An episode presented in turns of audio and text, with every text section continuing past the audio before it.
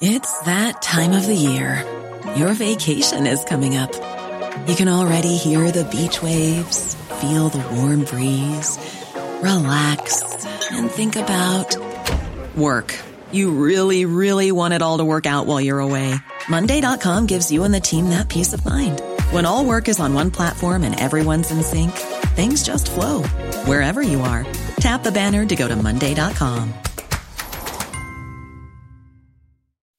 When you make decisions for your company, you look for the no brainers. If you have a lot of mailing to do, stamps.com is the ultimate no brainer. Use the stamps.com mobile app to mail everything you need to keep your business running with up to 89% off USPS and UPS. Make the same no brainer decision as over 1 million other businesses with stamps.com. Use code PROGRAM for a special offer. That's stamps.com code PROGRAM.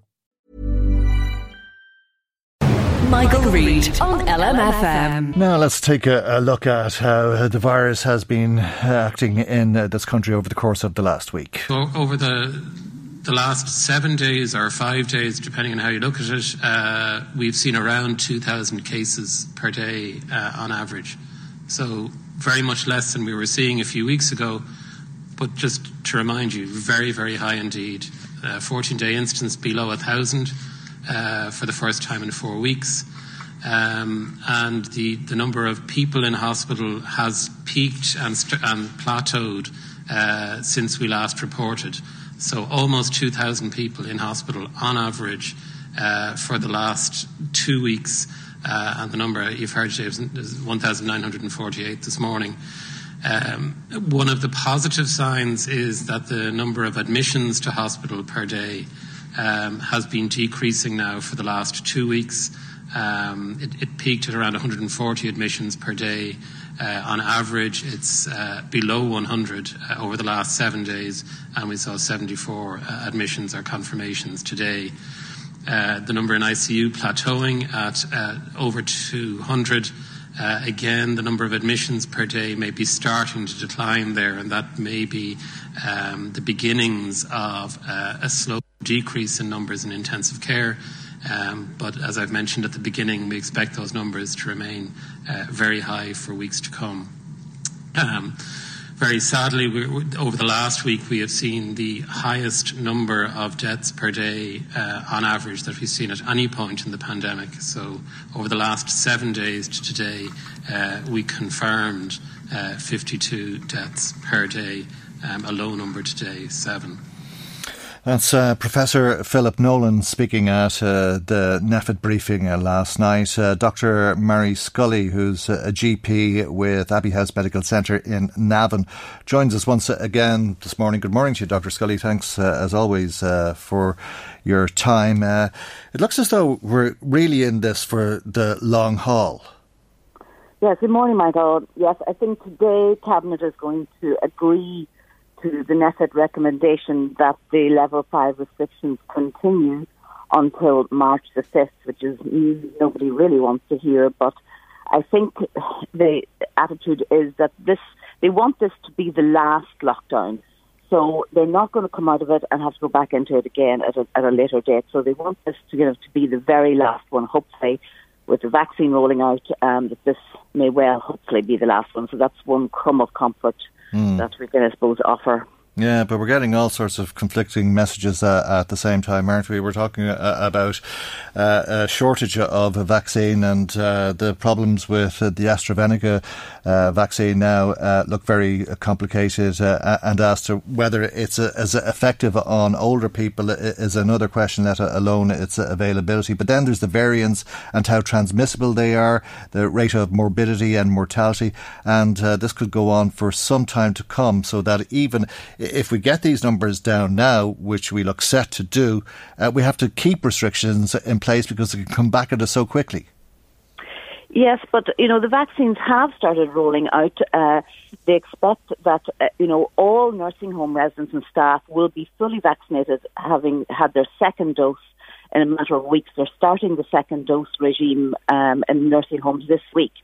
So the most vulnerable cohort um, and the oldest patients in our population will be fully vaccinated in a matter of a couple of weeks. Most healthcare staff will also be fully vaccinated, hopefully by the end of February. And then, you know, it's going to be rolled out to the older cohorts.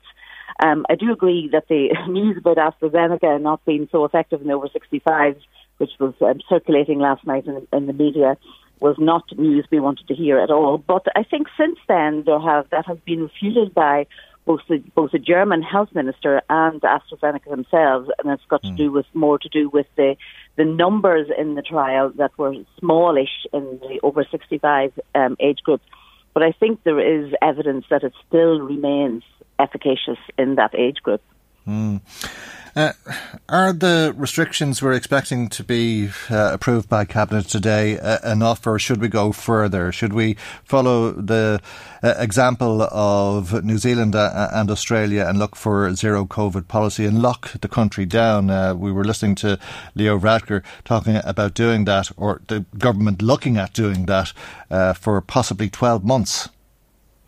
Ooh, no holidays for 12 months. Mm. Um, it's it's a little bit tricky. Although we are an island, we're an island uh, of two parts, and there is a different governing uh, body in the north of the country than there is to the south. And um, you know whether uh, the north of Ireland would agree to, say, for example, restrictions on UK visitors to Northern Ireland. I can't really see that happening, and so therefore, you suppose you could look maybe at a two island policy with us and Britain um, having the same policy, but um, that remains to be seen whether that is something that is going to be considered by the two governments. Mm. So, um, you know, it's not, um, you know, even it's not even up to us that we can lock down um, Southern Ireland because there's obviously going to be, you know, traffic to and fro cross border in the north. Mm.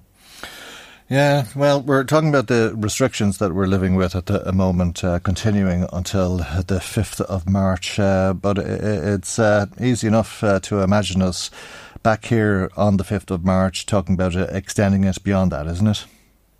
It is, unfortunately. Like I said, we're probably looking at this being the, the final lockdown and it's going to be for as long as it takes. And if that means that there's still a lot of virus circulating in the community by the 5th March, then I think, yes, the restrictions will continue mm. beyond that.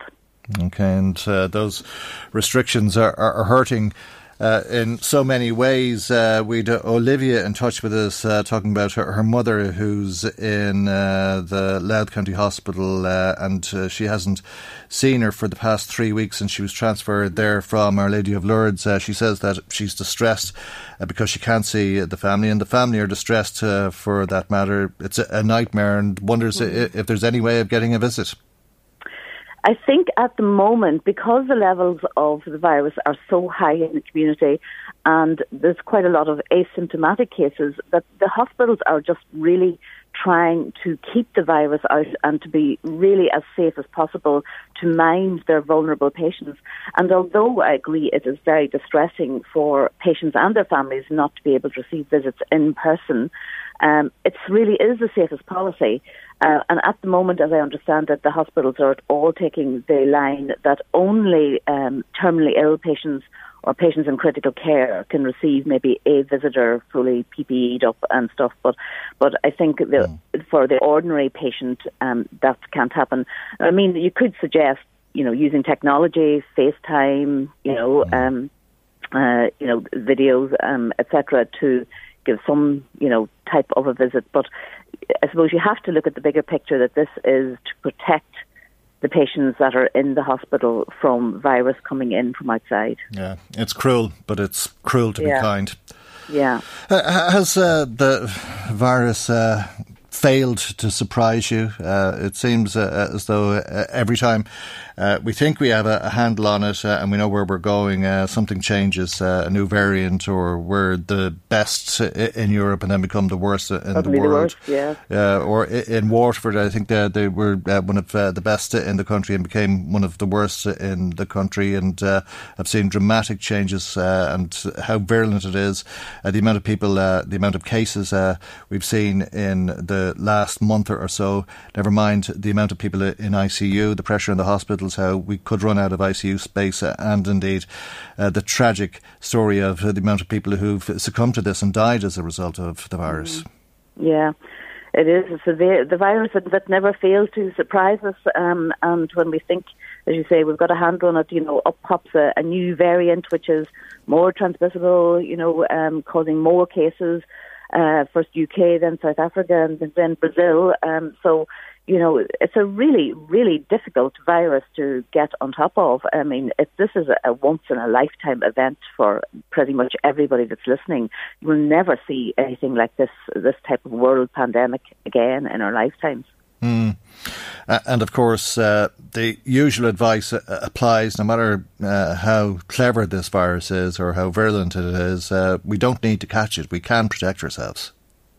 Yes, I mean, you know, the old advice going back right back up to last March, the old advice all still applies about wearing face coverings, washing your hands, social distancing. They are all the things that still will protect you. You know, even you know, if even if you don't have a vaccine, you know, they are the basic things will all protect us. And to accept the guidelines uh, as in Olivia's case, uh, that it's cruel but cruel to be kind, uh, and accept that to be the case uh, and to follow the guidelines.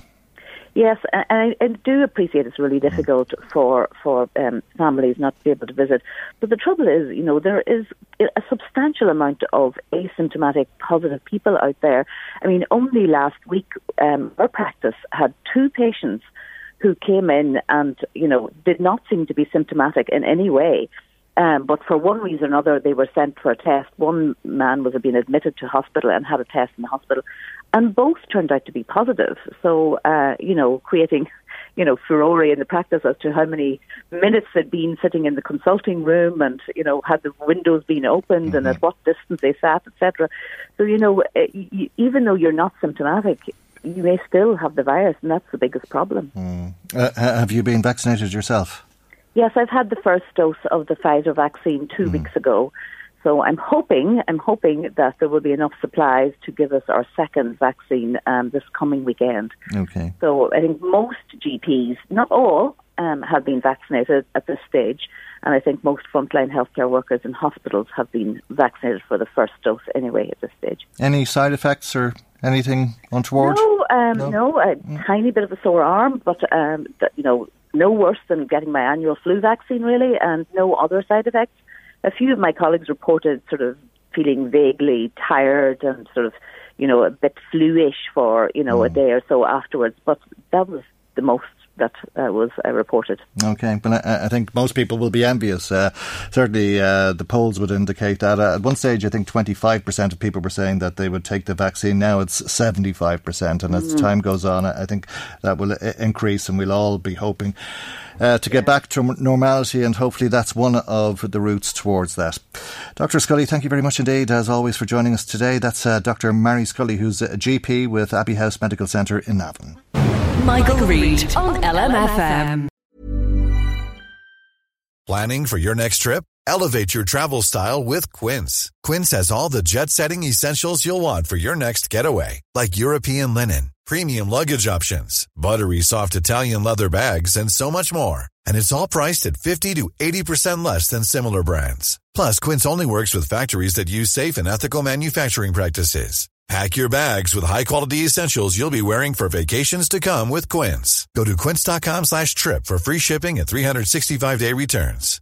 When you make decisions for your company, you look for the no-brainers. And if you have a lot of mailing to do, stamps.com is the ultimate no-brainer. It streamlines your processes to make your business more efficient, which makes you less busy. Mail checks, invoices, legal documents, and everything you need to keep your business running with Stamps.com. Seamlessly connect with every major marketplace and shopping cart. Schedule package pickups and see your cheapest and fastest shipping options from different carriers. With rates up to 89% off USPS and UPS rates. And with the Stamps.com mobile app, you can take care of mailing and shipping wherever you are. Make the same no-brainer decision as over 1 million other businesses with stamps.com. Sign up with code program for a 4-week trial plus free postage and a free digital scale. No long-term commitments or contracts. That's stamps.com. Code program.